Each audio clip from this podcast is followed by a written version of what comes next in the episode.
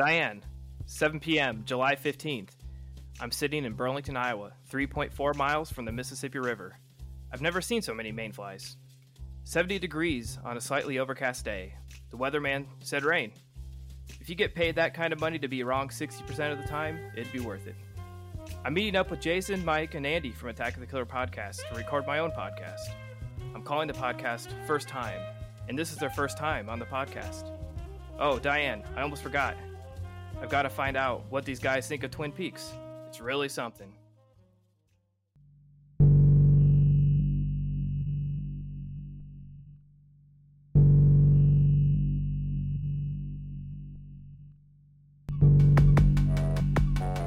First time. First time. Welcome to the First Time Podcast. I'm your host, Tad Good. If this is your first time listening to First Time, let me explain. Each episode, I recommend something new to my guests or guests to experience for the first time. It can be a movie, TV show, book, album, food, really anything that the guest has never experienced before. Then we discuss it. It's really that simple. So today, I'm talking to my brothers from another podcast Jason, Mike, and Andy from Attack of the Killer podcast. So this entire podcast started because of a deal I made with Jason and Mike, who have been aggressively refusing to watch Twin Peaks since I met them, just to sort of spite Andy and I. So Yeah. I offered to watch any film of their choosing, and in exchange, they would watch the Twin Peaks pilot. So today's finally the day we're talking about Twin Peaks. Coming Sunday, April 8th. She's dead. Wrapped in plastic. 11:30 a.m., February 24th. Entering the town of Twin Peaks. The Los Angeles Times says Twin Peaks is certainly like nothing else on television. As W.C. Fields would say, I'd rather be here than Philadelphia. The Washington Post calls it unprecedented. This you gotta see. Bobby, did you kill Laura Palmer? Sunday, April 8th, from David Lynch, Twin Peaks. And I have found the perfect movie. Oh, really? Oh man, I haven't even been thinking about that. Oh, you haven't even- I yeah. mean, reward. You haven't even made Tad watch anything yet?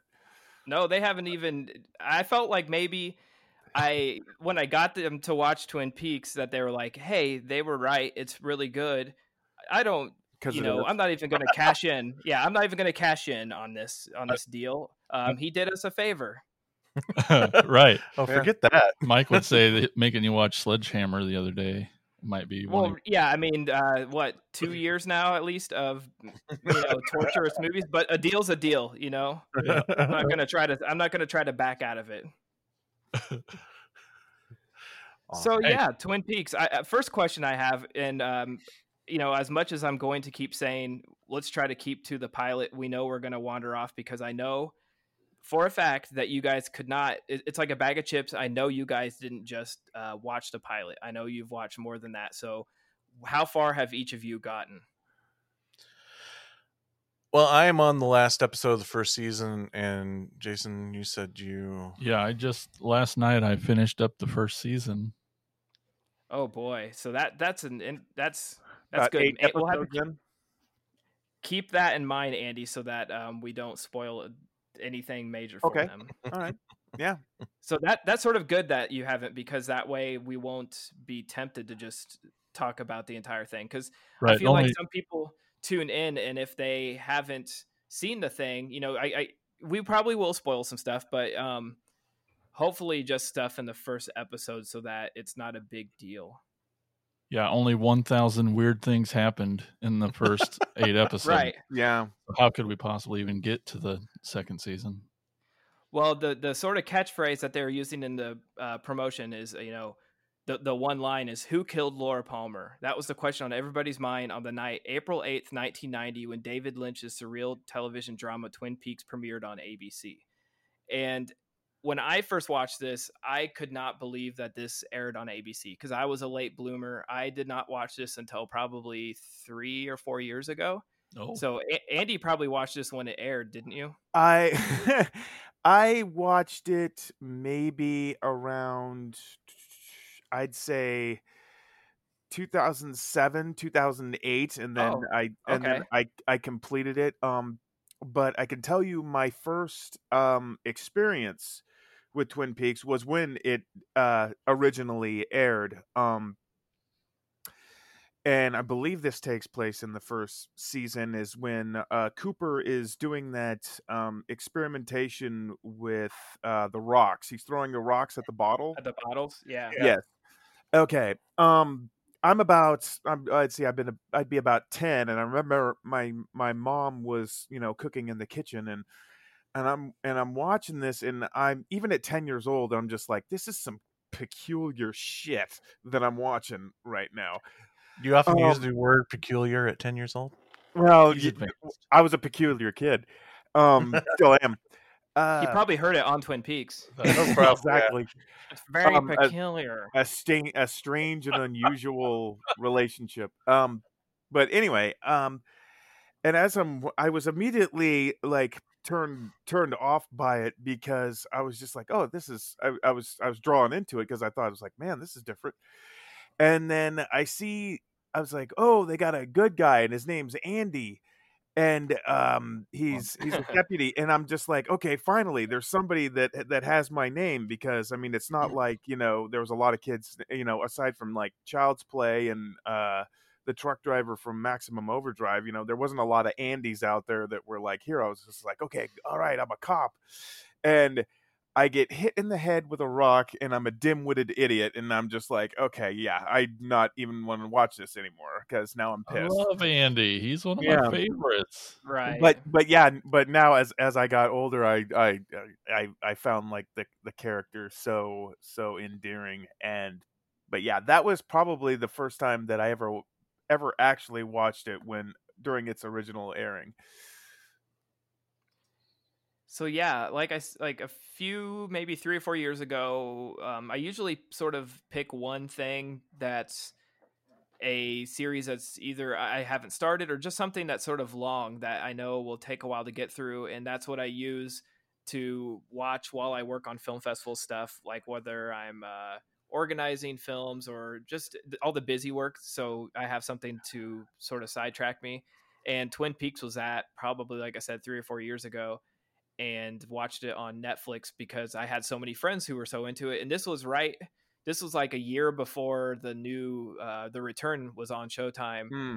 So it was like it sort of exploded. Like a lot of my friends were really excited that it was coming back. So I was, you know, oh, I want to jump on and, and catch up. So when the new series comes out or new season comes out, I'm caught up. And I don't know what it is. It's like so bizarre, but it's so addicting. And it's it's not my usual thing, but I can't really say it's not my usual thing because there's absolutely nothing like this at all. Not even David Lynch's other stuff is like this. I mean, other than not making sense, that's the only other thing that has in common with Lynch's other stuff. But it's like they mashed up a you know a soap opera that your mom would watch with a surreal David Lynch horror movie, and it's so just crazy. Like it goes from you know a dead body to a really weird quirky joke to it's the tone is just all over the place where you don't know if it's supposed to be funny um but it's just so charming to me i absolutely love it And it's, and it's to think it's just weird to think it was on abc like and oh yeah. Looking back um i sort of you know you search through youtube and then the all the cast except for and and crew even uh frost was on there but lynch wasn't. I think they were on the donahue show and they took up the whole stage. They had everybody there and it was like a they took the nation by storm. Like they were like the tiger king like what tiger king is right now Yeah. back then. Like everybody was talking about twin peaks and of course it was before the internet but back then it was the water cooler talk you know so you would come back the next day and it was like who killed laura palmer? Who do you think? Who do you think? And he's and and they sort of used it like a- very interesting side really it's a small plot point at the beginning laura palmer's death to sort of introduce us to all these crazy characters in the town of twin peaks. And everybody everybody was a suspect and i think what the real uh the real drawing point for the the series was you know viewer wise i mean it was i mean it started off really as the the Who Shot J.R. of the 1990s. So immediately you're drawn in, and you want to know how this is going to pro- how this is going to progress. And especially if it's you know it's got this this small town that's these quirky characters that you don't know what's gonna they're gonna do next. You you don't know whether a woman is going to be talking to a log or you know some chick is gonna start dancing like all sexy in like the middle of a diner i mean it's just what what kind of crazy shit is gonna go next but at the same time it follows a linear storyline where it's just like they're they're actually trying to you know solve the murder of this of this innocent girl. Well not really innocent but you'll you'll find that out later. Right, and and it's like I said, it's so surreal that it was on what's network TV, ABC, because like the pilot was originally shown as one two-hour episode and was promoted as a TV movie, but was later released as two episodes in some markets. And then uh, Andy, as you know, and you guys might know this too, that there was a theatrical version of the pilot released in Europe. yes Uh, they called it Northwest Passage, which was the original title of the show uh, what which it was, it was sold on. Uh, it has a lot more footage, and it actually wraps up the whole storyline and shows who killed Laura Palmer in that first episode. Holy Yeah. shit. Whoa. Yeah, and t- to think you could never, ever, ever, ever consider doing that right now because this was before the internet, and so people weren't gonna jump online and spoil it right away. I mean, you know, the the first whole season, they we still, I mean, it's not a spoiler. We still don't know who killed Laura oh. Palmer in the first season. And what's interesting is David Lynch has sort of talked about how that was just sort of a starting point for us to get to know these characters, and it, he never intended to actually reveal who killed Laura Palmer because that would keep the show going. But it became this huge cultural thing where everybody wanted to know, and it was like they thought week after week, we're you know, is this the one we're going to find out? Is this the one we're going to find out? And Lynch was just fucking with people as he typically does, and had no attention. He knew. I mean, obviously he knew because they filmed it in the first episode. They uh, they filmed it as as uh, one episode, and then I believe he went back to ABC and said can we have a little bit more budget to film an actual ending and some extra scenes and we'll turn this into a film in Europe and we sell it to them as a movie and that's what happened. So they could make a little more money. They gave him some more money. And like I said that would just be crazy. It's crazy to think cuz we live in a society where you have to go see a new movie the night it comes out or the next day someone gets on social media and spoils it for you. And back then i mean just in 1990 you could get away with having the ending in playing in theaters in europe and no one no it didn't make it over here somehow you know it's still a surprise for people speaking of the endings and the culprit which i won't i won't reveal but Please don't. no no um but the the reason why lynch chose the culprit is because of a mistake in um in filming.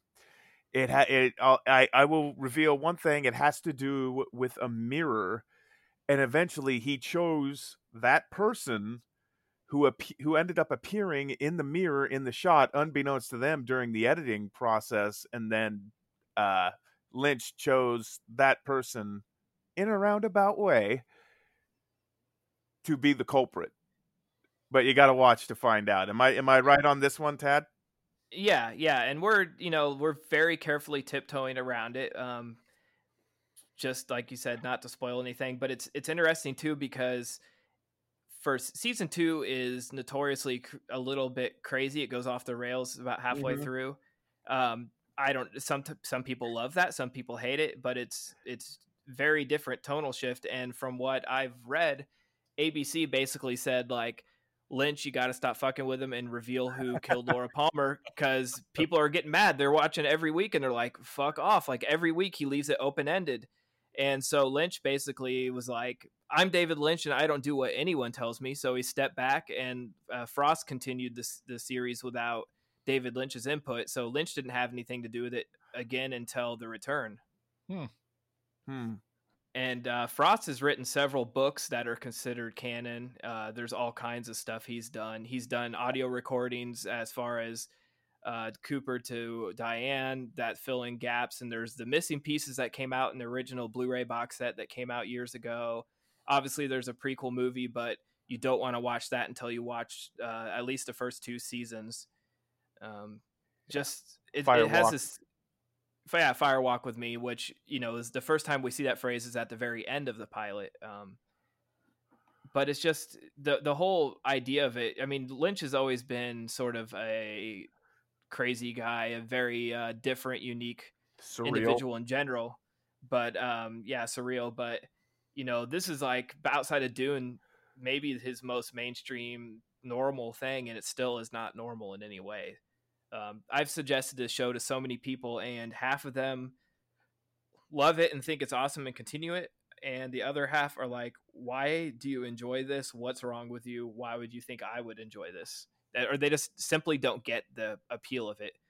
It's like why am i uh, i think some people like like i suggested it to blake and his reaction was sort of like i don't get if i'm supposed to laugh or if i'm supposed to be like scared or if i'm if it's supposed to be like intentionally bad or and i'm like don't think about how you're supposed to react and just just react you know what i mean? Like it's so it's so weird to sit there and uh just sort of churn in your head on how you're supposed to feel. Just uh, sit back and enjoy it whether you do think it's funny or you think it's if i mean just enjoy it if you enjoy it and if you don't you don't have to you know yeah it's it's kind of like you know, you know exactly like what you said just sit back and sit back and enjoy like the little things ab- about it like cooper says give yourself a gift uh no matter what you know you don't even you know don't plan on it just give yourself the gift some at some part of the day you know? It's just like they they i love the fact that they enjoy simple shit in this series i mean just like coffee oh yeah cherry Donuts. pie. Yes, absolutely. You know, I mean, it's just like it's it's the it's the simple things that they that they take so much joy in. You know, it's just like it's just a simple town with a very complex problem and very complex people. I'm gonna let you in on a little secret. Every day, once a day, give yourself a present. Don't plan it, don't wait for it, just let it happen. Could be a new shirt at the men's store, a cat nap in your office chair, or two cups of good, hot black coffee. Like this. A present. Like Christmas.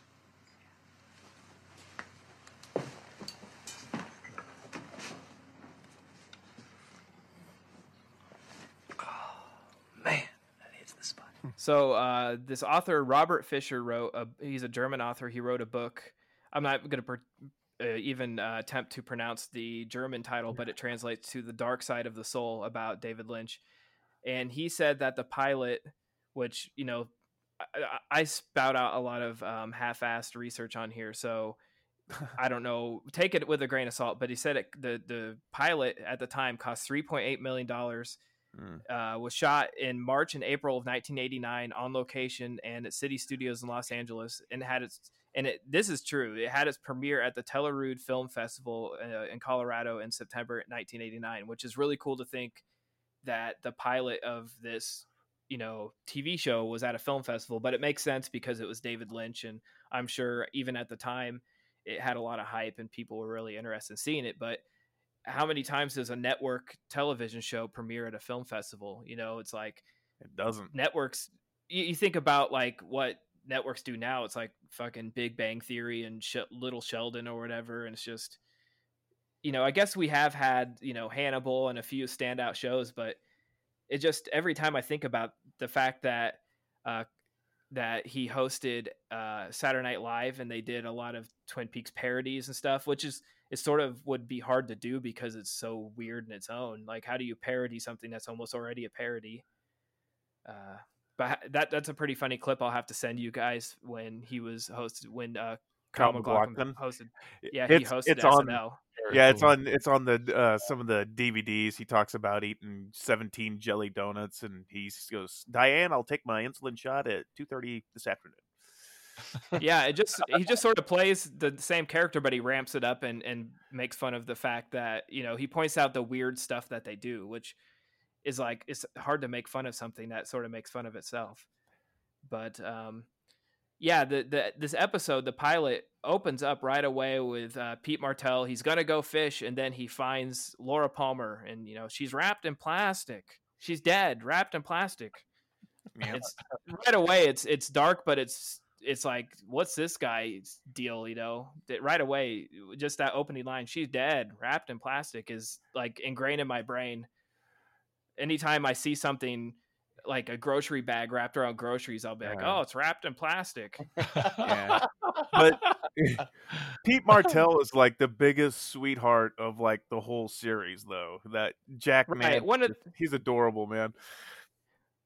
Yeah, one him and Andy are like the really the two that are just feel innocent. Like you don't suspect them of anything too bad. Yeah, Uh just sweethearts in the show. I mean, I guess Dale is probably the most likable because he's he's handsome and he's witty and quick and he doesn't mean to harm anybody, but um yeah, I mean, you you get they get right to it right away. You find Laura Palmer, uh, who's sort of the high school most popular girl, the prettiest girl, and she's washed up on shore, wrapped in plastic. And even the way they shot it and the way she was made up, she's like, you know, a, a pale blue, but she's sort of sparkly and pretty and wrapped perfectly in plastic. And like a visually, it- it's- right, visually, it's it's really cool. Um, as cool as a dead high school can be and then they use that mystery to sort of unravel and we slowly get to meet characters and figure out who's who and it, it's it's really smart way to roll out this whole town of twin peaks because you know in this hour i think that if you watch it uninterrupted without commercials it's about what an hour and a half the pilot is Yeah. and because it's two 45 minute episodes so it's it's interesting uh you know they they call uh her dad at work um and and it, it's sort of weird too because it seems like when the news starts spreading every even though at the time we think laura's very innocent uh it seems like everybody soon as they notice that she's not there they know. And of course you know it's it's bad news when the sheriff shows up at your work and your wife's on the phone telling you that your daughter's not home. But he, they jump to the conclusion without even really hearing the news yet. And then her friend in school is is crying. Everybody in school is sort of freaking out and they hadn't even heard the news. They just know I mean, yeah, they're But, acting uh, like it's the day the music died or something. You know, it's it's right and it's it's super sad when you're fr- obviously you know it's very tragic for the most popular girl but i do like i said it's sort of weird that uh, her friend looks over at her chair and sees that she's not there and that the sheriff's talking to the teacher and she already draws the conclusion that laura's dead Yeah, definitely. you know it's like ness to it. right and it has that sense of dread and but the music in this show is so unique Yeah. too the Yeah. theme is awesome uh, the intro I, I think the intro on the pilot i'm not sure if it's this way on netflix but when it originally aired was slightly different is a little bit longer had a few more shots and a few more names in the credits Yeah, it does. and i think the font is a little different on the title yeah, the the pilot does have a much longer um intro opening credit sequence, yeah. And this is one of those shows that I never will skip the intro because I just uh, love that theme song and love the. I don't know. It's like comforting the yeah, it's, it's it's soothing and and the little and the little bird that pops up and the sawmill, which is another sort of thing in the town. Um, Yeah. You know, Twin Peaks has a big. It's a big sawmill town run by. Uh, Packard, yeah, Packard. Uh, Josie Packard. Right, Josie Packard, whose husband owned it before, uh, he Andrew. died. She she got it now, and his sister is pissed off, and and that's sort of the drama that we learned in the first episode. She's jealous that the ex-wife or the widow got these, you know the sawmill, and she didn't. He got she got the money, so Pete's we already wife. see some drama there. There's just a lot of drama right away in the first episode. Like it's it's really good because there's a lot of uh aside from you know the death of Laura Palmer and the investigation into that there's a lot of great B stories at work here with you know the um uh, corporations wanting to buy the sawmill and the drug trade and you know who's having affairs with who, which is you know in very soap opera in general. Um, Yeah, but because everybody in this town is fucking somebody they shouldn't be. exactly. Um,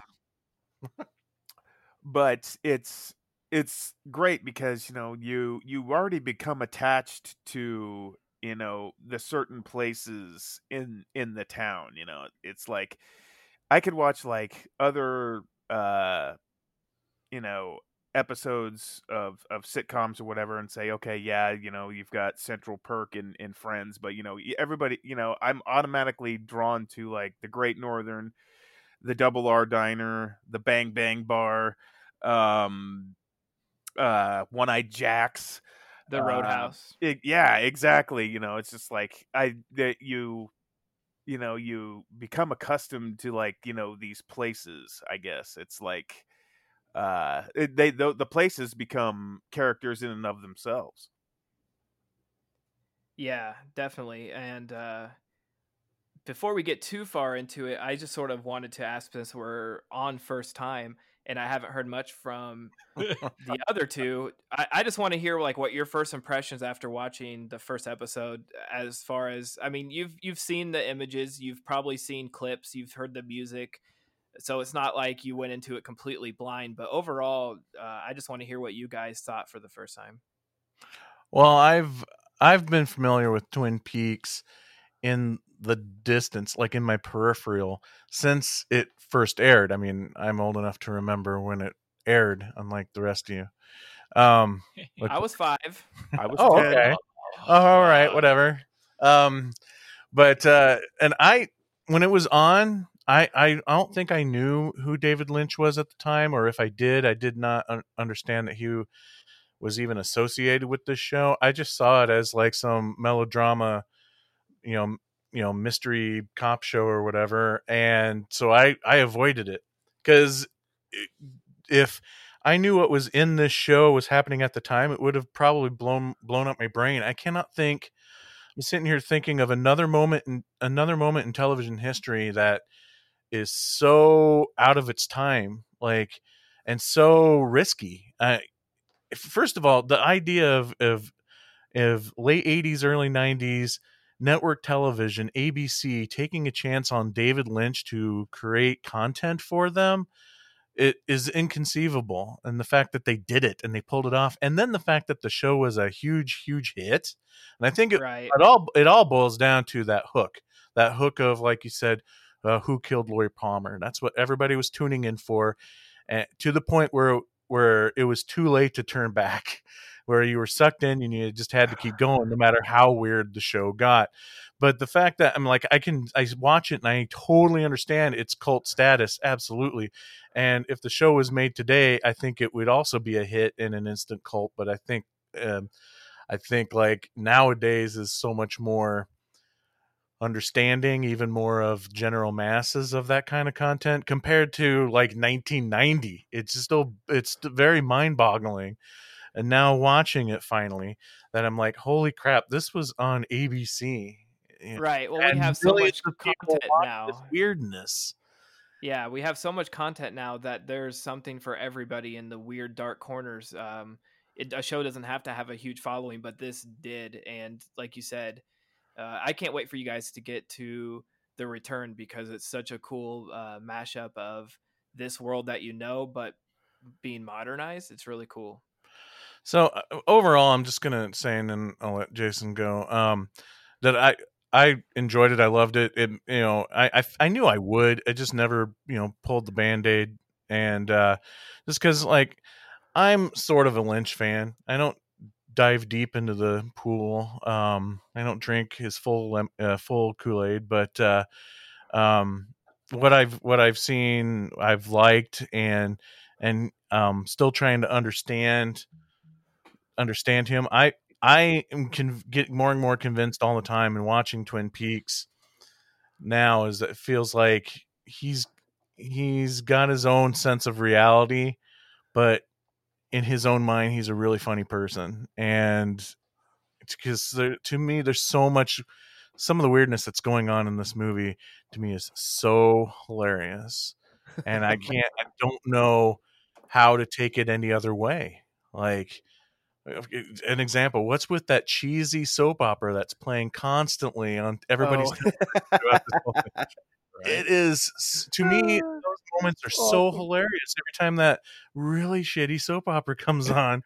Um, which in my mind it's like they are intentionally making fun of their own show within the show. Mocking their own. show Yeah, exactly. So, you know, it's it's little stuff like that that like, you know, and some of the performances being so over the top, like like Dana Ashbrook, such a dick, you know, but he's just like uber over the top dick, you know. It's like, could you be any more insane? Um, and the other thing I also really like about it is, uh, is how out of time it is. I mean, it has a lot of like 50s aesthetics, but at the same time, you know it's not the 50s. There's more a lot of modern, well, for 1990 anyway, modern uh, elements within the show too. Um, but uh, I mean, I just I don't know any. I mean, I went to high school in the late 80s, early 90s, Oh, I thought you were gonna say the fifties.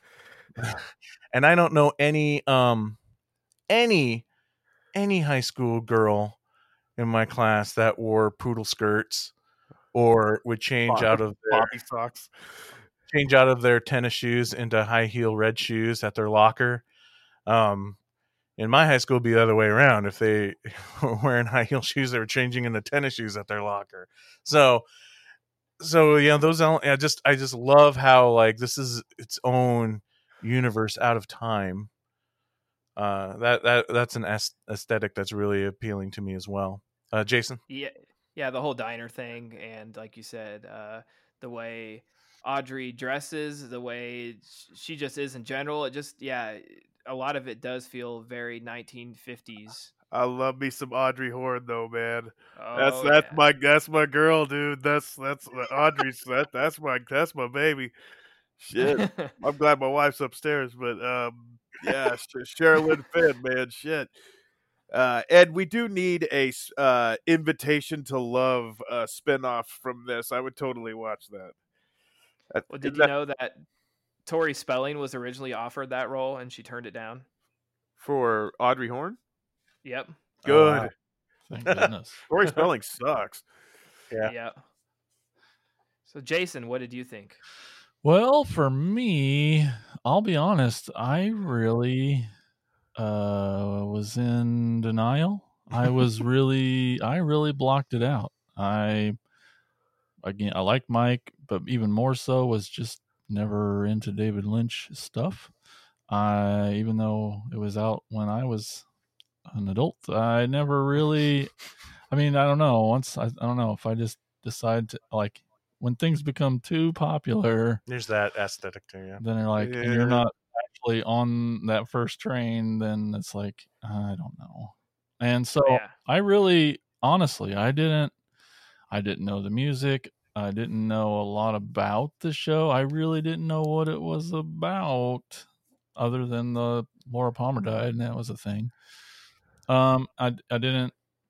I mean, I kind of knew some of the cast just from over the years, but really, I knew nothing about the show. I'm like, is this going to be Northern Exposure? Is this a series?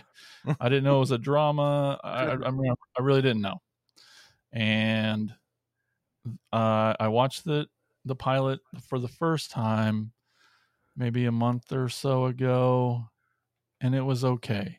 And I think a lot of it was because I didn't know what I was getting into, and there's like 47 B plots, you know. Oh, yeah, absolutely. So it's a lot to take in that first first time. And I probably watched four or five episodes that first time and I hadn't been back until yesterday. and and and my first first first impressions was like why the hell do these guys like this show so much? this is just a, this is just a drama that's weird you know like this is just a a normal i mean no offense i just you know it was just another 90s drama that had some weird things in it some quirky things and i'm so i'm like why does everyone like this i don't I don't know. It was a lot for me to take in that first time. But then yesterday I rewatched it and I'll be honest again, I having, you know, spent some time in the town and with the characters, I fucking I damn near cried all the way through that first episode. I I was so emotionally attached to everyone. Um I c- just the the parents, Ray Wise and, and the wife, just having to deal with. I mean, I was in it. I, I felt all the drama of it, the actual writing of the drama, the Yeah, the pure the pure dread. Yeah. I Yeah. really felt at that time because I, you know, I wasn't too busy thinking about why my friends were so weird and dumb for liking this show. But I, but I really was into it, and like all hundred and you know all ninety minutes of it, and it was like dramatically powerful. Like I really, really enjoyed it. And then I went ahead and I jumped to I don't know episode six, maybe where I was six, seven, and eight, and I finished out the first season, and it was dang good. Dang it! That's why yeah, it's it's. I think I've watched a pilot. I watched it again last night just to brush up on where it ends in the story because I didn't want to like, you know, if we just did like a even if we did a first season podcast, this would be a five hour podcast. So I wanted to really Yeah. try to limit myself to remembering where the first uh, the pilot episode ends and the second episode begins, so I wouldn't bleed too much into it. But um, and then I watched it maybe two months ago. Some you know times are relevant right now when uh, there's a pandemic. One month feels like six, but six feels like one. And um, Nikki was she had originally started watching it and sort of lost interest, so we went back and started it over again. And she made it about three, and then uh, sort of dropped out. And I don't expect her to like something just because I do. So I'm glad that she's being honest and she's like, I don't, I, I'm just not into it, which is fine. But uh, you know, I've watched, like I said, I've watched it in under different circumstances, like three times in the last couple months, and uh, it's like you said, when you go back and watch it after you've seen it and you know these characters so well, it is uh, a little more impactful because it's just so much to take in the first time. Like when I've when I've watched it for the first time, everybody I knew that enjoyed this show was were horror fans. Were like my friends who were into horror. So I was like, oh, you know, David Lynch. This is probably going to be really dark and and gritty and grimy and uh, a, more of a horror show. And then you watch it, and like Jason said, I was like, Oh. oh, my friend, my friend John, who's like super into, uh, he's like a, a crust punk and uh, shaved head and likes Yeah. you know, really dark. He likes GG Allin and, and gross Oh. things and loud music. Wow. He, he's very he's very uh very anti-establishment, and he's like, you know, Twin Peaks is awesome. You need to watch it and watch it. I'm like, John likes this, you know, but it, I probably had the same reaction Jason did, and then I I kept watching through the first season. Then I found myself into the second season. I'm like, okay, maybe I really do like this. And then it's now it's like my favorite show of all time, besides maybe Seinfeld, right up there with Seinfeld. But uh, it's just yeah, like as you get introduced to almost every single character in the town in this For real. one pilot episode. You get about you know three minutes with some of them, not even that, thirty seconds with some of them. Um, but I, I think from the very first time I saw him, I knew I would never like James. He's the worst. Oh, Oh, James Hurley. Yeah, I mean, we see him sitting in class and he breaks the pencil. I think that's the first time we see him. He's sort of staring. Yeah. And you know the the uh, the cop walks in to l- look for uh, who's he looking for? Uh, Bobby, I think. Bobby Briggs. Yeah. Yeah, he's looking for Bobby uh, for questioning, and he's he has that pencil clenched and he snaps it. It just even in this world, uh, the the performance of his performance, his character, he has like this forehead that goes for miles. Something about him, I just. I, I, he's supposed to be sympathetic, but I, he is my least favorite character on this show. he's my second least favorite actor. I don't mind the character, but Uh, and like Mike was saying earlier about some of the over the top performances and stuff, like rewatching it again uh, last night, it's just I, I just in my head I'm like, what would it be like? I, I just imagine what it was like filming this because it's not like anything else and it's like how does lynch get this out of people? Because they have to be doing it and going well this isn't right is it? Like am i supposed to be going nuts? Is this line correct? This can't be right. What and it's it took a, a big cast of people who just sort of got it to do it right. Yeah, I mean Lynch Lynch is lucky that way of of surrounding himself with people that uh either A understand his material and what he's going for or B just put that much trust in him. Um you know, and and you know, actors like Ray Wise and his breakdown or like I mentioned Dana Ashbrook earlier had to have put a lot of faith in in um Lynch. And and I, I've said this before on on our other show that uh uh, I'm not one. I don't feel it's my place to critique acting. I feel like a lot of people out there who do like movie reviews and stuff like that have no place to critique acting. Um, it's one of my pet peeves. Was like, oh, the the movie's so bad because the acting is horrible. I'm like, you don't you don't know. You don't know. Right. like, first of all, let's see you act, and second of all, like, you don't know the reasons behind that performance. And these are obviously because we've seen all these actors do performances and other things. So we all know they have the chops. This could come off as borderline bad acting, but it's all it, yeah. choices. And I think this is a great example of what I've been talking about for a long time now, as far as acting and performances and how you can't always blame the actor. A lot of it's on the director or even the writer, even sometimes the editor. But uh, um, so you know, there has to be a lot of faith uh, in these actors and trusting Lynch. Uh, and, and then obviously it worked, and obviously it worked. Um, you know, a lot of these people had bigger careers after this show. Uh, the show was a hit, so yeah, yeah, yeah it's just i mean i just keep going back to it it's just like and i like what you said about you know them either trusting lynch or because it's not it's not like a happy accident. Like it wasn't like they had bad acting and then the show just caught on. Like that's happened you know the room is a hit because it's bad acting because it's so bad it's funny.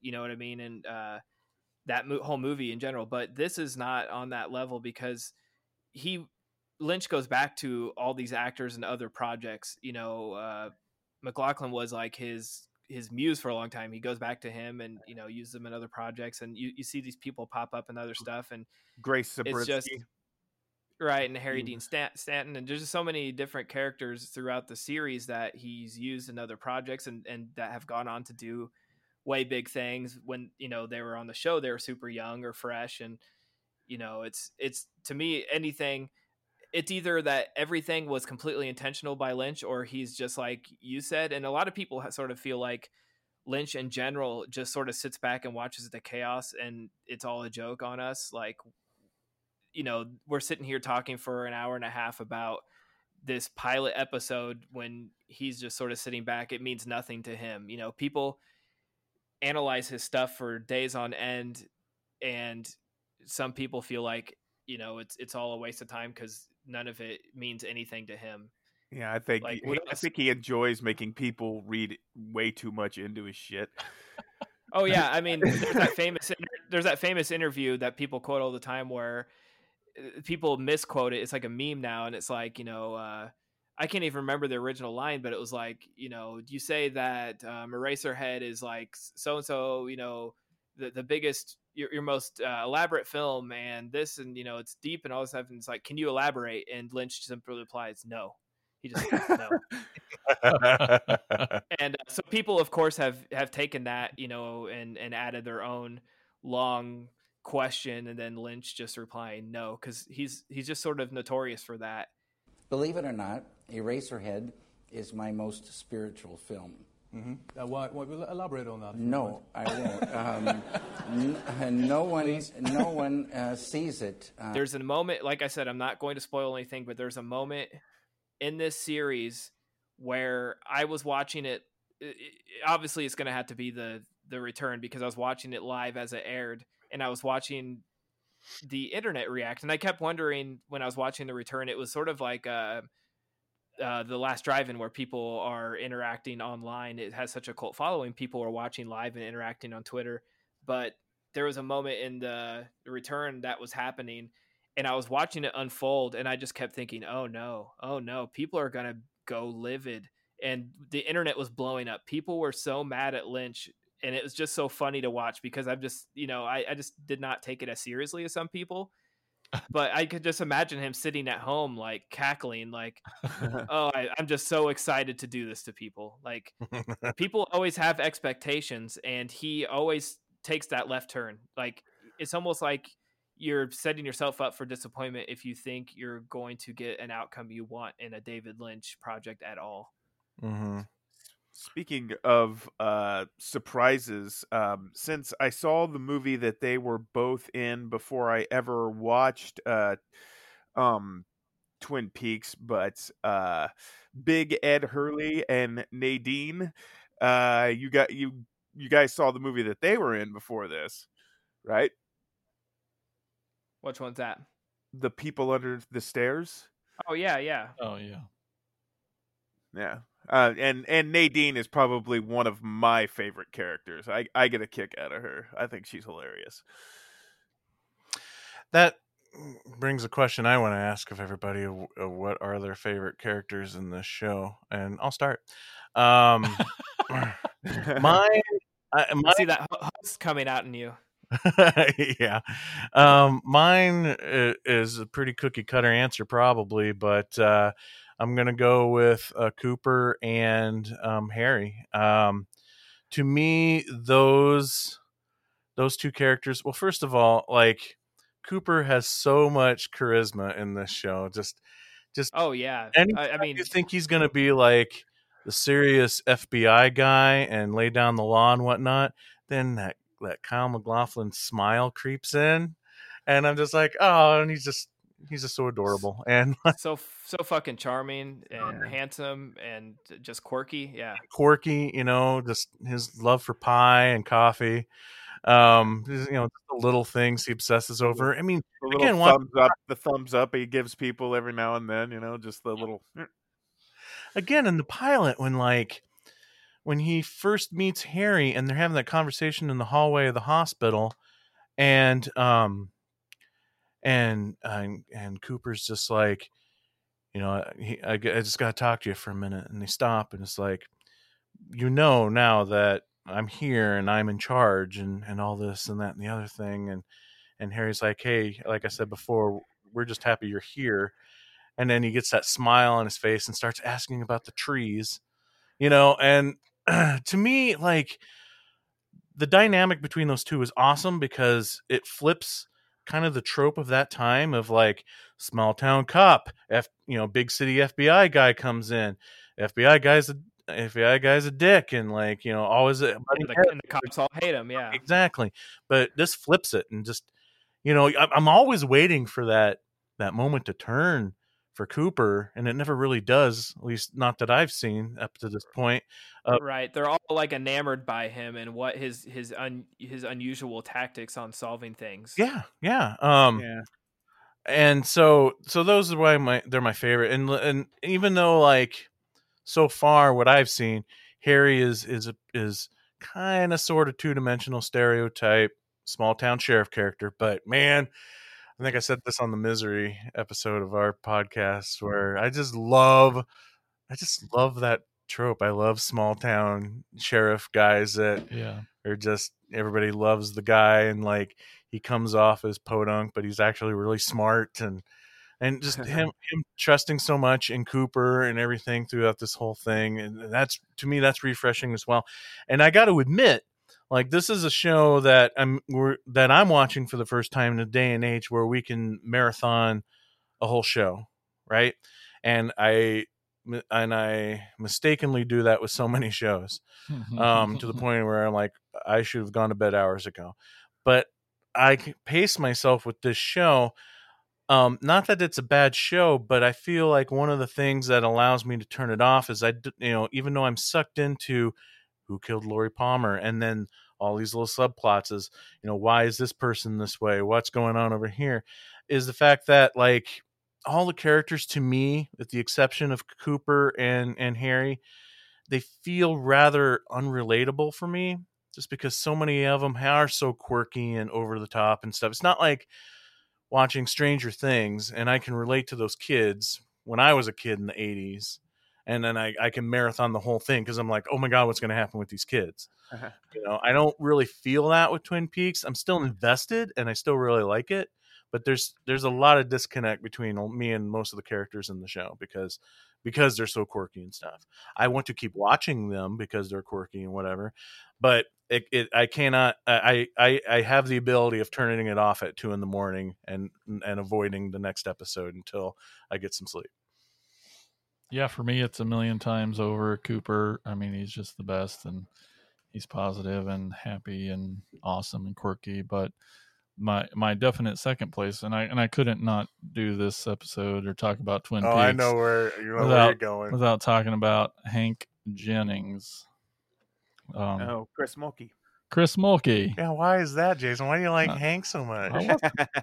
Because you and I are friends with that fellow. We made a movie, right. and he was the lead character in it, and got to spend a month and month and a half with that guy. And I'll I'll admit that moment we first Oh. see him on the show, I I cheered loudly. Yeah. and it's weird. I don't know about you, but like uh, even twenty years before we met him, he's still doing the little things with his face and his voice that he did in our movie. all those all those oh, Mulkeyisms. man, I do have a I do have a confession to make. Um, when uh after I saw Mulkey, you know, in this episode, and he had like the domino and everything, I actually made a domino uh keychain from an old domino, and it's Aw. yeah, and so yeah, it's my tip of the cap to well, my very cheap tip of the cap to Twin Peaks and that character.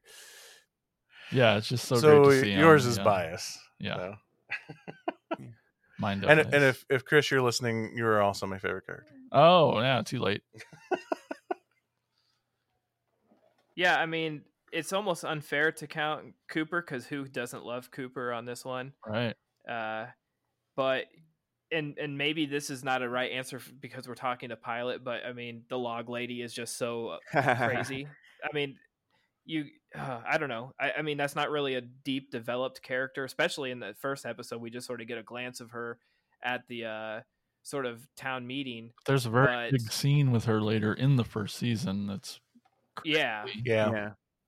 and it's just a very Lynchian character that you would not see in any other soap opera. So, um, I will just say that I like her because she's so very strange.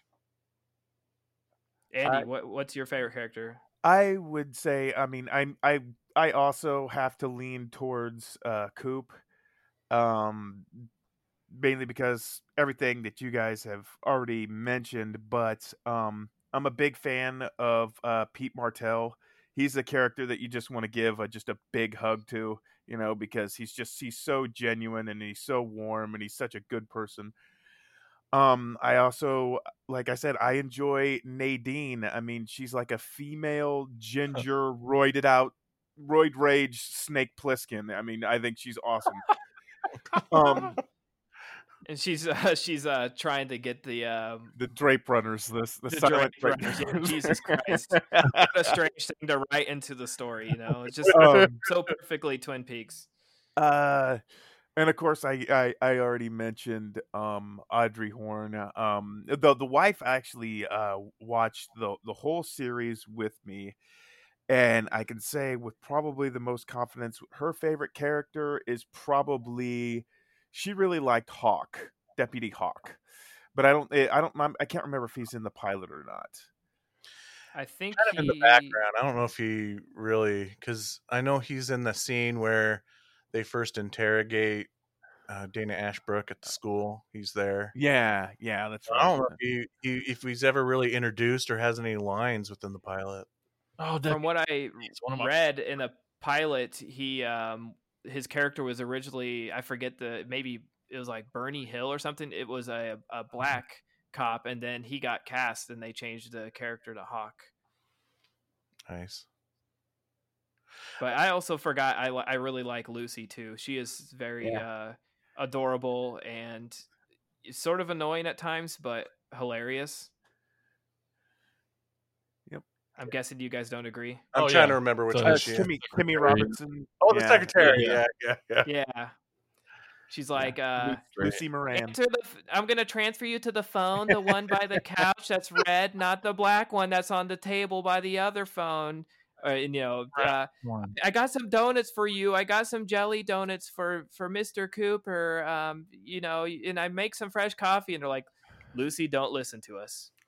Even her introduction during some of the most serious moment the one of the most serious moments of the whole episode probably the whole series you know when they get the call about the dead body there's this look she gives the sheriff when she's like when he when he's like no don't say anything to anyone.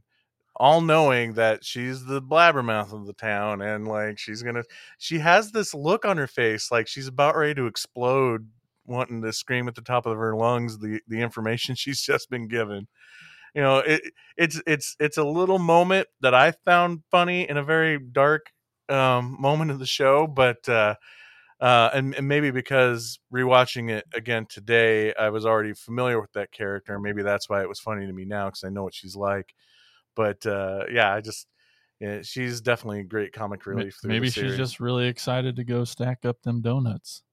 What's that about? Weird. an- Yeah, it's and it's uh, yeah. There's definitely a lot of that in this show. That's like the obsession with donuts, uh, coffee, cherry pie. Yep. Uh, there's just some weird things that don't make a whole lot of sense that are just uh, just lynchisms, I guess. And the funny thing is, those are the those little things that don't pertain to the story in any way are the things that people latch onto. And you'll see a fucking you know you go to Etsy and there's a hundred T-shirts with a piece of cherry pie, you know, and a and a Twin Peaks logo, and it's just like Damn fine that's coffee. stuff.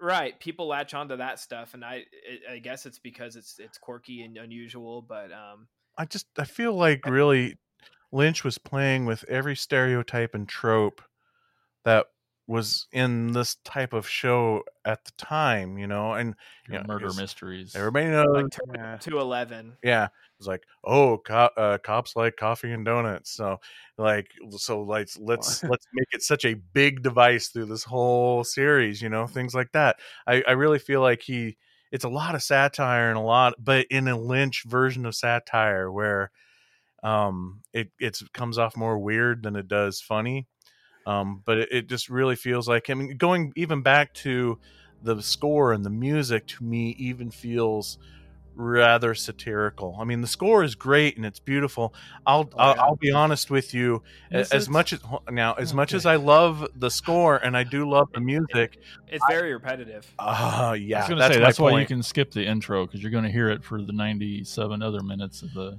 There's there's about three different themes they use. Okay. Yeah, three There's different uh, themes and ha- Over through how many seasons?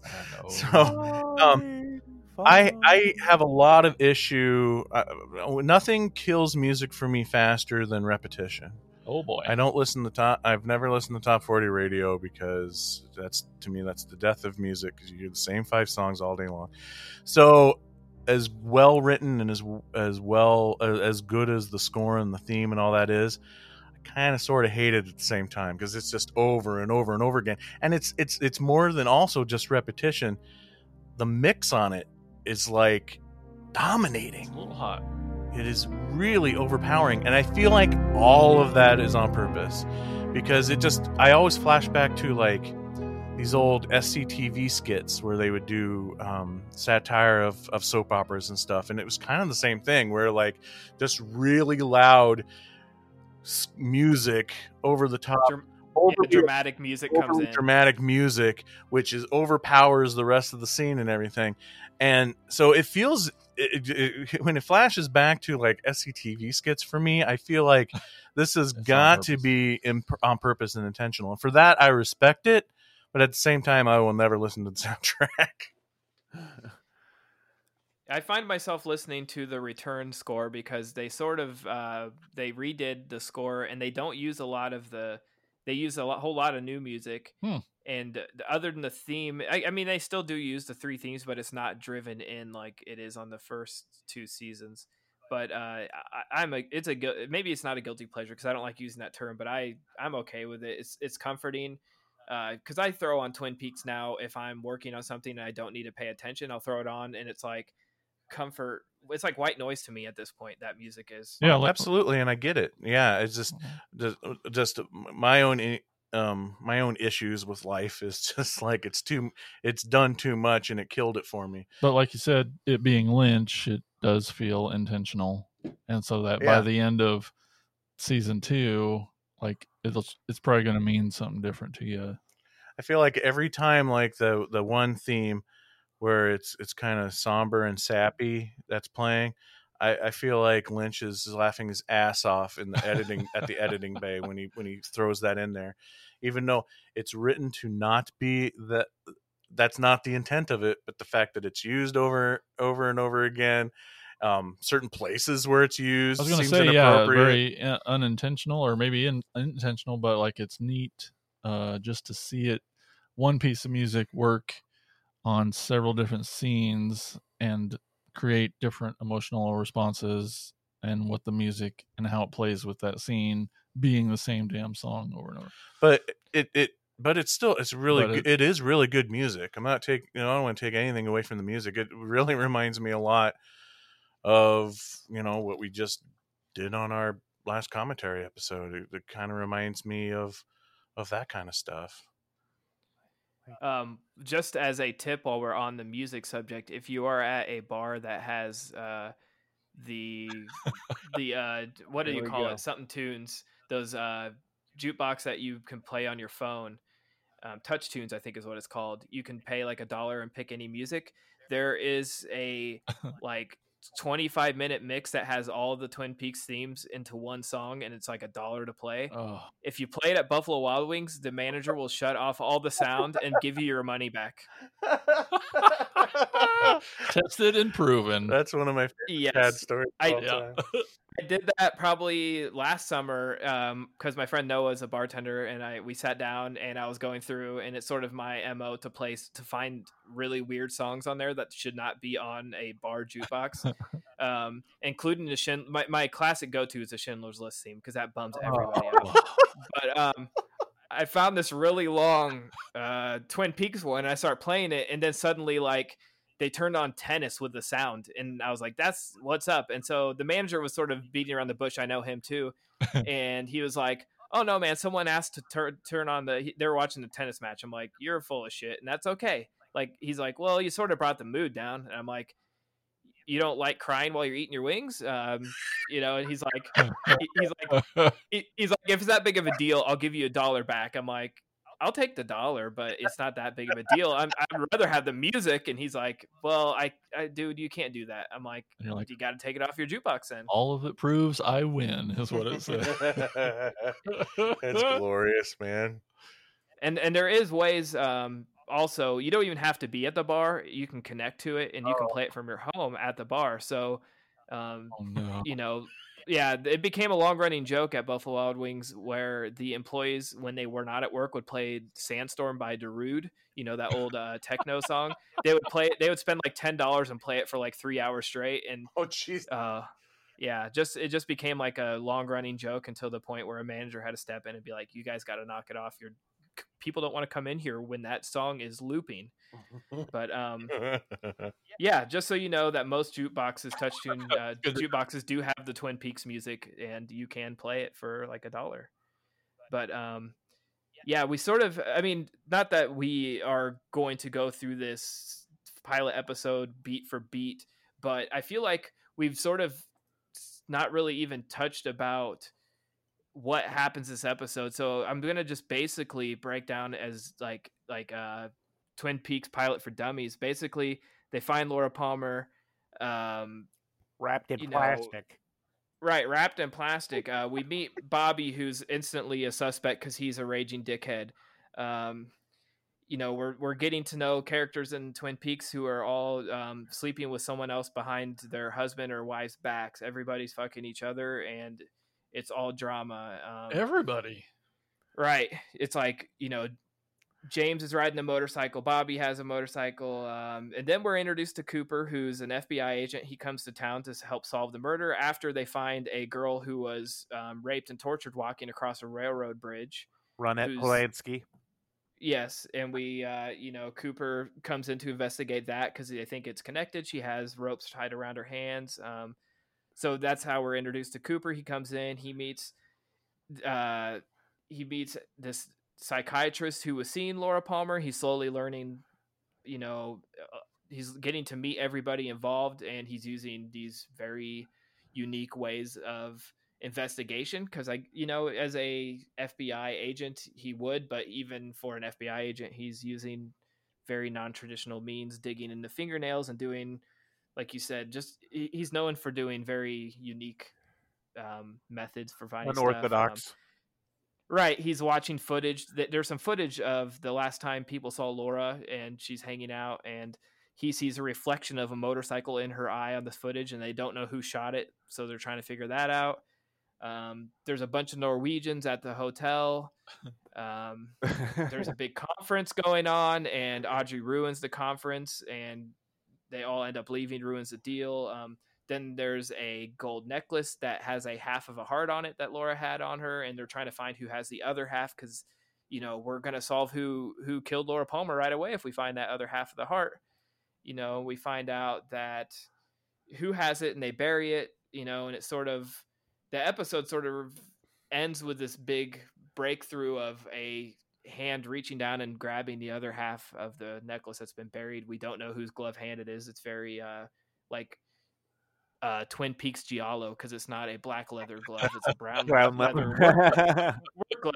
But it's like whose hand is that, you know? And um but yeah, it's basically the first the like I said, the first episode we just sort of get to get the the uh, very minute details of who's sleeping with who and who likes who and who's married to who in Twin Peaks and it's it could be anybody but you know we're sort of leaning towards we know that Bobby has something to do with it. Um just yeah there's there's so many fun characters in this but you know we don't it definitely leaves it with an open end at least the US version. Yeah, there's no shortage of red herrings.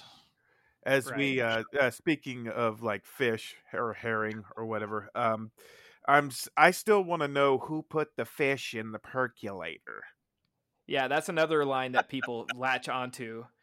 Um, if you're if you're in the shit the shit posting groups online for Twin Peaks, they are a blast because there's just so much to work with. People making memes and uh, you know cross posting with other weird like Tim and Eric and uh, Twin Peaks together is so perfect. Uh, yeah, there's just some really fun stuff out there. Pete's not a uh, Murray. That's weird, right? I thought he was right at first.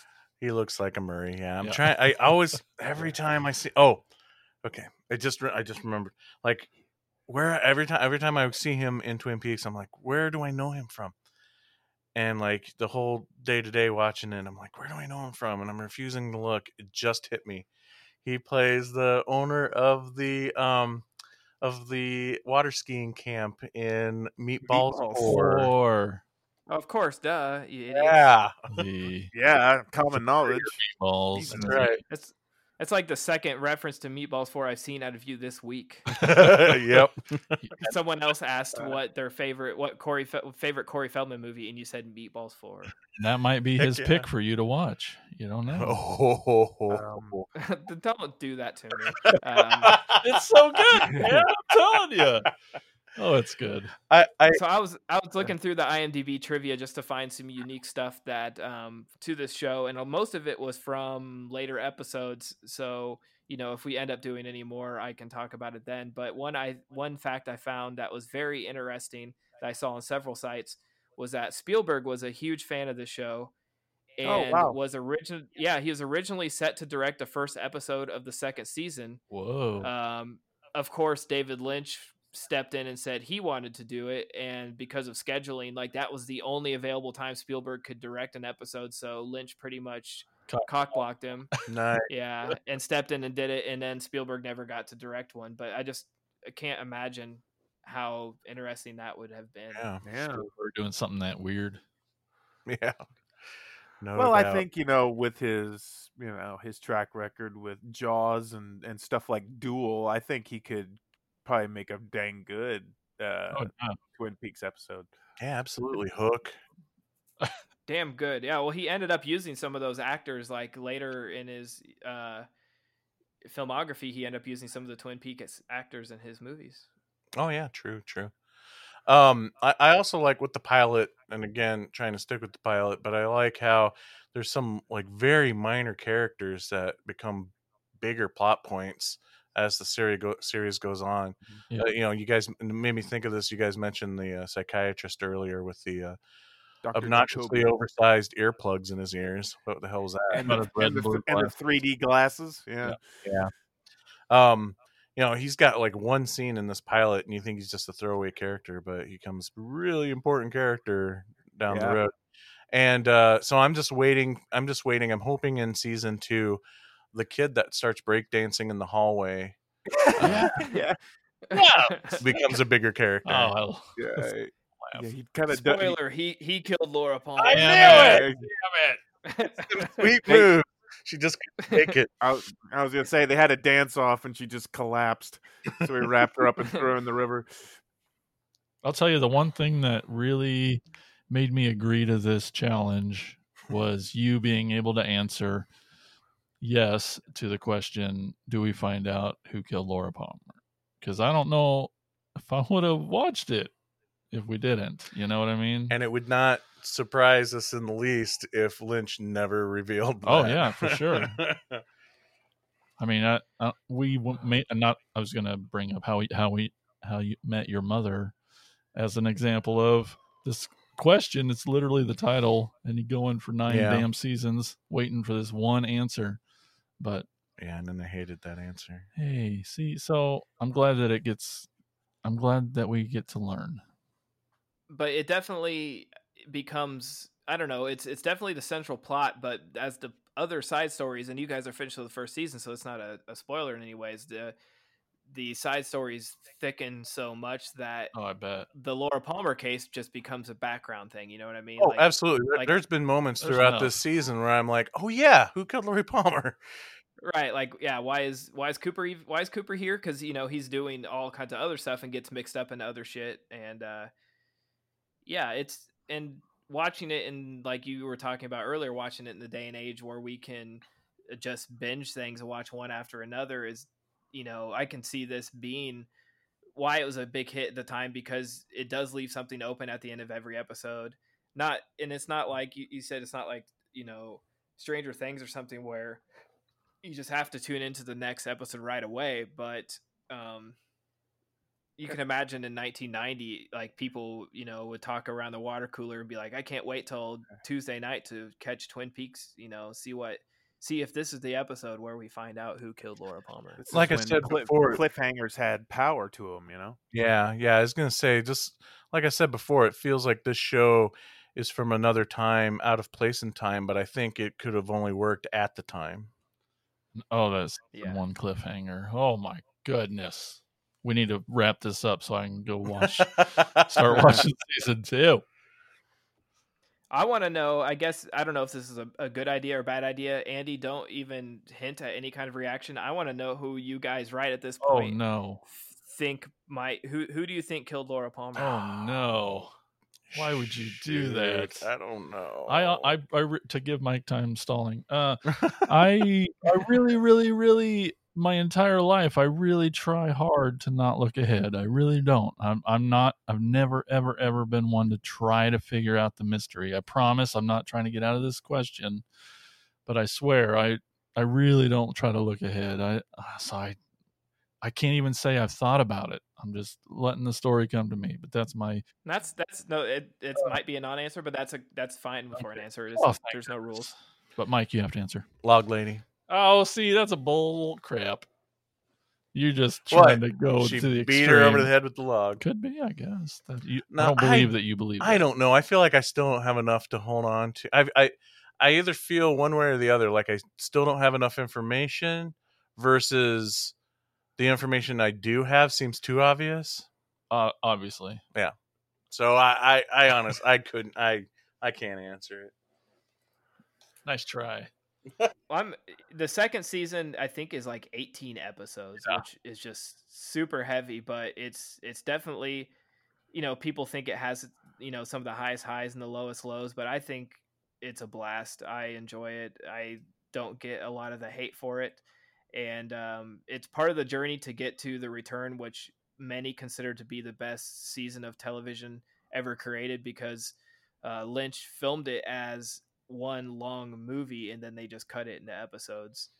And he wrote and directed every episode and they just flow into each other. There's not really outside of a little thing they put at the end of every episode. There's not really, you know, it's very, it def, you can definitely tell it was filmed um, as sort of like one big project rather than episodic and that he had a vision.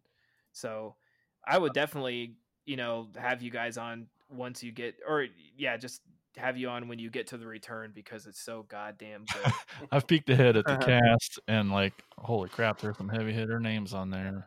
Well, outside of yeah, the fact that he got almost every single person back for the third season that you know make that lives through the the show.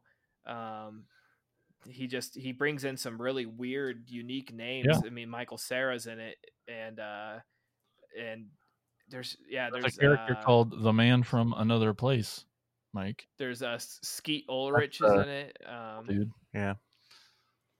So yeah, it's it's like um, Twin Peaks on on like uh higher level. Like Lynch got completely like Showtime basically gave him a dump truck of money and said make whatever the hell you want, and I love it. Like He made them regret that. Why do people keep doing that for Lynch? Have they that, Right. did they not understand?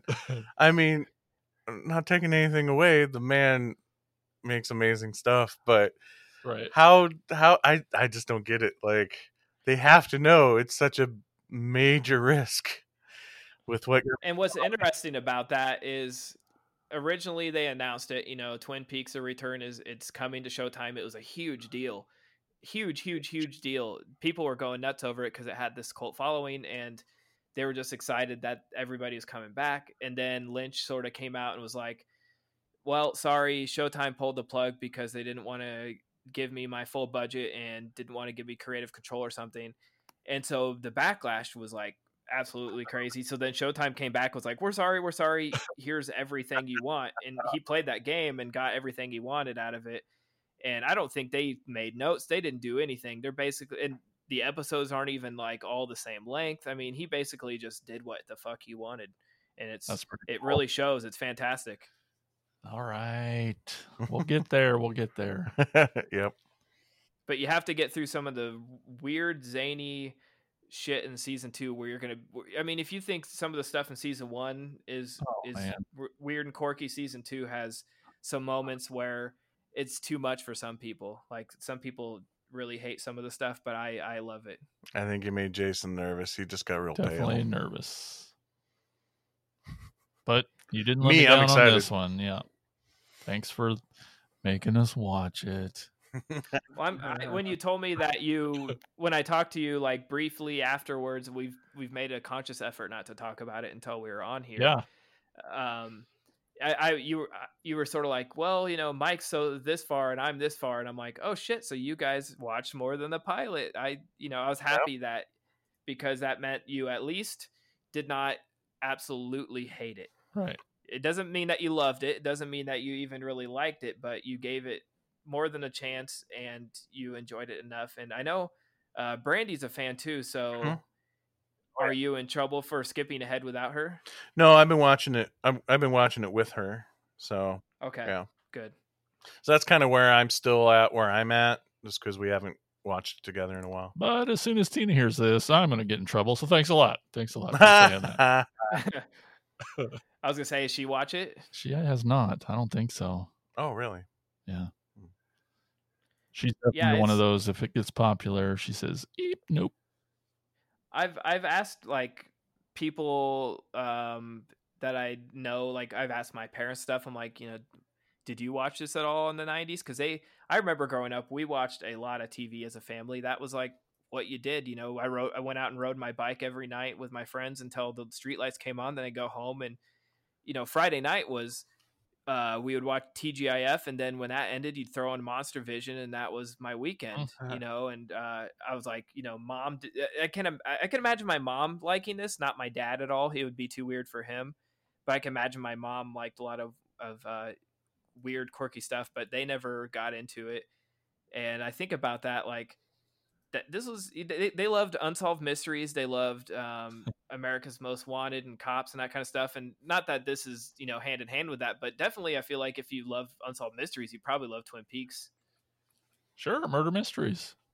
yeah like at the, they're you know from the same time and just have that same feeling to them i don't know but um it's weird because i just don't know anybody who watched this when it originally aired Yeah, I really wished I had. It would have. You could Only tell it would have been of even better. Yeah. I'll have to send you guys the clips from when it was SNL because it's so funny. Oh, and it was such a big hit, I think, in like Japan that uh, Kyle MacLachlan did like a lot of commercials as Agent Cooper in Japan for coffee. They did like a Twin Peaks coffee. So there's Yeah. really funny commercials. It's all about him. And- I love that dude. He's so good in this. and I love him in everything, and that does include the Flintstones movie. So Yes, and and always about Showgirls. that. and what? And Showgirls. Oh yes, Yeah. With that horrible hair and the fake tan. and also back around in How I Met Your Mother. Yay. He was on that show for a while. Yeah. And Portlandia. He is so funny in Portlandia. I forgot about him being in Portlandia. Yeah, the mayor, right? Yeah, the crazy mayor. Yeah. yeah. So great. See, and my knowledge of um, Kyle with Lynch is Blue Velvet, which is probably my favorite Lynch movie. Um, so going into this and seeing so much more of a lighthearted, uh, fun-loving character like Oh. like Cooper, what caught me off guard at first because I was you know used Yeah. to seeing him all more way more somber and weird in uh, in Blue Velvet. He's so endearing. Oh yeah. Yeah, he plays. You know, he he has pretty good range. Um, but I- I'm just glad that he didn't, for such an iconic show and such an iconic character, he didn't get stuck with that. Like, uh, someone was talking about that online recently with other like Rainn Wilson. Um, they try to make him a thing after The Office, but no one could see him as anything but Dwight. So all of his movies sort of flopped. And Michael Richards after Seinfeld, it was hard for him to get work because everybody just saw Kramer. So I'm glad Huh. that he wasn't stuck as Dale Cooper. You know, Yeah. I'm still not convinced that the person he's talking to on the tape machine is real. I that, that There's I've always thought that too. Yeah. Having just went through the first season again, I feel like I only counted one instance where he was like, "Send me those earplugs," and then he's like, "I got those earplugs," and that was it. But I'm like, "But the thing he?" is- you know, like, and this and and he's not talking on a freaking cell phone or anything. He's recording his tapes, which I I'm know. I'm assuming then he has to mail out yeah, and then wait for so like and half the stuff he's saying on those tapes and the things he's wanting done is Right. things that need to be way more instantaneous than like six to eight weeks for delivery. there's there's people who are listening to this that are um, Twin Peaks fans, and probably Andy over there um, biting his lip trying yeah. to I'm, say I'm sure that Uh-oh, I'm sure it's something, but it's it's been neat to. to I've I've been paying attention to. So yeah, It's a fun little. It- yeah. yeah. Well, it's it's funny because it's like a way for us to get into his mind um, without having him have to talk to someone else. It's like Oh, a, just a Yeah. he, he's he's speaking his mind out loud, and it should it's like should be almost bad. Like this is a really dumb way to do it, but it's so endearing for him because like he he's explaining, you know. I spent 421 at lunch. If you're ever in the area, Diane, Right. you know, Yeah. eat here and, and pick up a piece of pie. It's damn good pie. And we have remind me uh, to see if these are Douglas firs. They're just beautiful. Yes. well, Uh, you're you're even right. when he's in the town meeting talking to the sheriff, and he's like, you know, I think I saw a jackrabbit today, and he's like, no, that's a snow bunny or something. And it's like, Yeah. He's like, oh, huh, okay. And he, Uh, he so gets so curious about excited it like a small child. It's He's yeah, he's so incur- he's so curious about his uh his environment and and what's going on. He's so invested in into everything. And as for him, you know, speaking into, you know, that uh tape recorder, it's not nearly as bizarre as a lady that's talking to a big chunk of wood. Okay, so I mean, I think I can handle him talking, you know, Yeah. into the tape recorder. I'm just excited because it feels like it It's might gonna be, be something. something. Yeah. Even though Oh, it okay. really doesn't play that way, it plays straight. But then, like once you spend time in this world, you're like, mm, that could be something. Yeah, I mean, like you said, it sort of just goes back to what we are talking about at the beginning, how everything has a purpose and everything, you know, everything's intentional. But um, one funny little thing I remembered that I was going to bring up is in the uh, show when they drive when he drives in and we see the the sign it says welcome to twin peaks population 51201 apparently lynch when he wrote the original draft of the first script he wanted it to be 5120 Yeah. and abc was like oh no like that's way too small of a town they would never send fbi there to investigate a murder like whatever so they uh whoever I, I guess abc or something they they added a one at the end to make it 51000 but in the books and in the script he still kept it as 5000 so he's you know he he considers the twin peaks to only be a population of 5000 lynch does in the show but you know we s- and they claimed that it was like some kind of typo or a mistake on the sign but from what i've read abc was insistent that they make it a bigger town which is such a weird minute little thing and But- I'm sorry, a wrong move on ABC's part because Absolutely. with this pilot, and like we said before, in the first half of the show, everybody in town is crying and freaking out about this dead teenage girl. I'm just like, I come from a town that was probably around fifty thousand or whatever, and um, and I, I know my my high school principal wouldn't have given probably wouldn't even know who the hell the girl was, let alone break down crying after making an announcement about it. right A town of 5,000 people is going to be a lot more tight knit. That would make more sense. 50,000. Yeah. Exactly. You know, they're not going to shut down the mill because a teenage girl died. right and it My and if it was, that's uh, a Tuesday. Yeah. Yeah, exactly. So yeah, did anybody else have any um, thing that they liked from this episode, or any any notes or anything that they remembered off the top of their head that they wanted to say here towards the end as we wrap up? Not um not necessarily uh for for the pilot but i did want to elaborate on another character that i do like even though he's such a he plays such a rat bastard so good and that's albert rosenfield played by uh miguel ferrer Oh Like, yeah. Now he's there's your typical FBI agent character. he's such a son of a bitch but i mean it's just like i find myself drawn to him because he could just he, he could just be such a bastard and he's he's he's he's really he's a really fun character to watch I, I love that actor anyway. Um, you know, RoboCop and you know so much other great stuff. You know, gone too soon, obviously. Um, but uh, that moment when Cooper puts him in his place is freaking awesome. That, that like I cheered at that moment. And that's sort of what's awesome about Cooper is that he's so endearing, curious. He's like a little child, but when he has to, and when he when he has to, you know, put someone in line or do his job, he does. And it's almost like he takes a childlike satisfaction of catching somebody or finding something out. It's so funny, like you know, to think about, especially you know, we're probably timing this episode, but right now where the country's sort of in turmoil about police brutality and stuff, it's like if we had more Coopers, things would be a lot better, you know. yeah we'd all have coffee and pie That sounds yeah, and- exactly, and, and chill you know, out and and and appreciate each other Yeah, so maybe that's the uh, a good way to wrap it up. You know, enjoy your uh, enjoy your damn fine pie and some damn fine coffee and, and a donut. yeah, enjoy. You know, it's it's the little things that we have to sit and enjoy, and this show has a lot of those. Mhm. Absolutely.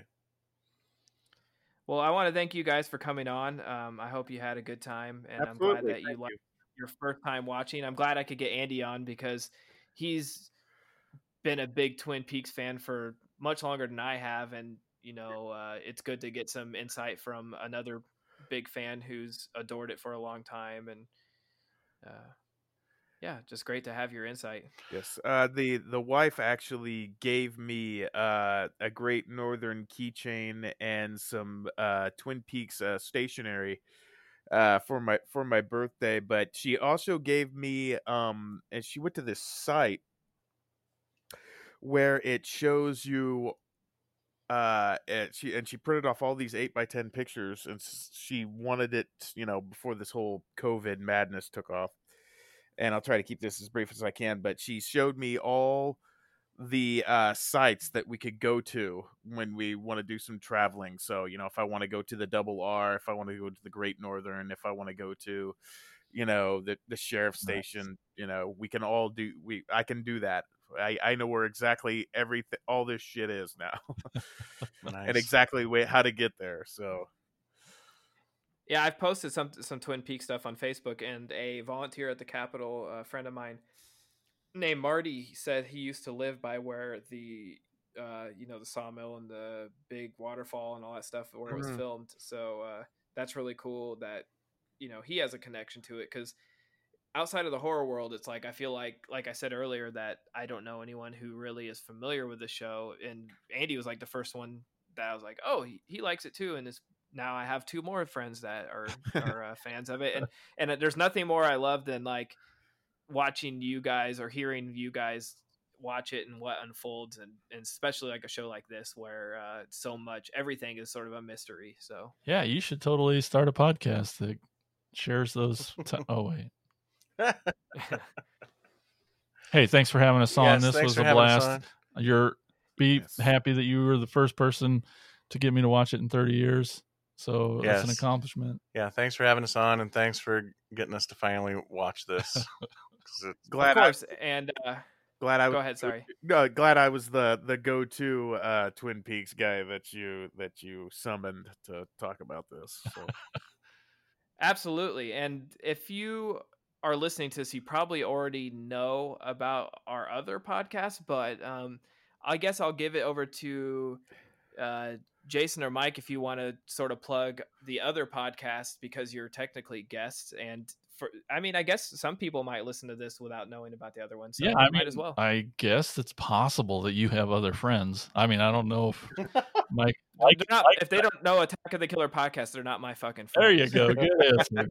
and good segue. Yes, obviously it's it's like getting the band back together when the four of us talk. But uh, Attack of the Killer podcast, you can find everything. We have all links to everything everywhere at aotkp.com. Uh, check it out there.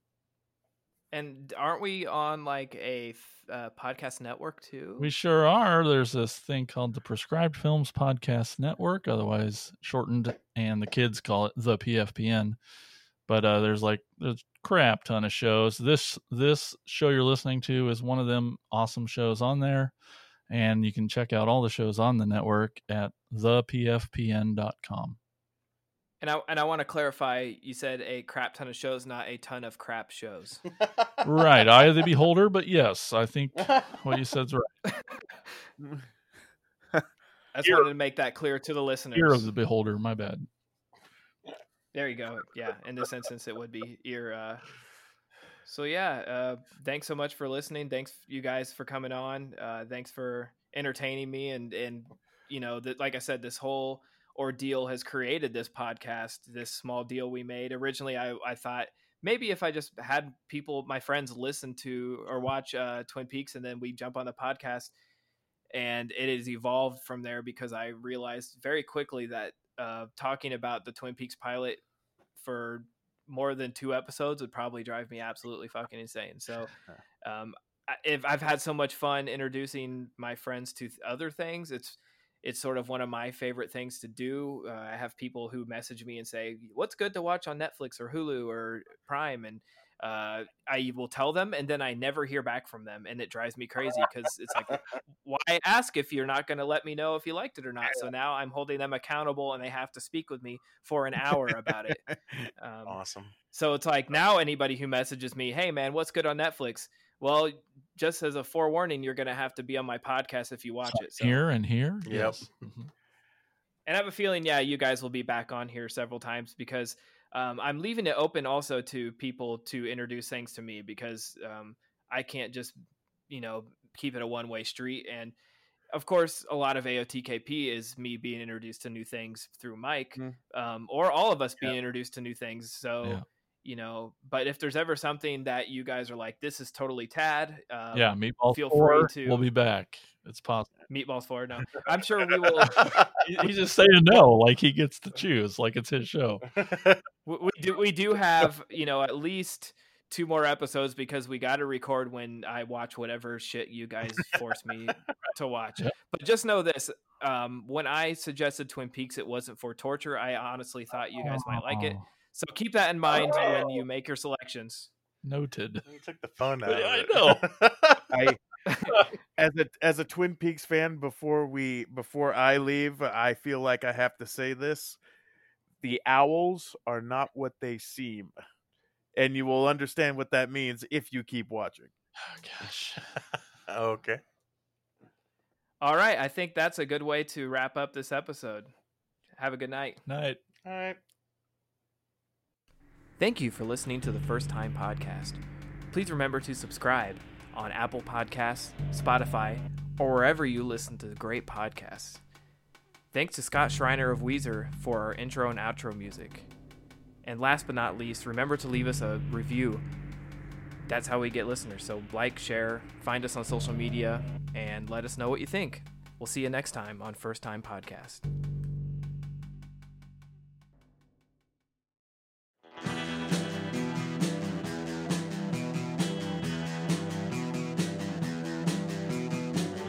You're listening to the Prescribed Films Podcast Network, home to hundreds of hours of free podcast entertainment. The shows on this network all have a common goal providing you with the best discussions about movies and other forms of entertainment media. The PFPN hopes to fill your earholes with audio joy. Visit our website with links to all the other amazing shows at www.thepfpn.com. Thanks for listening.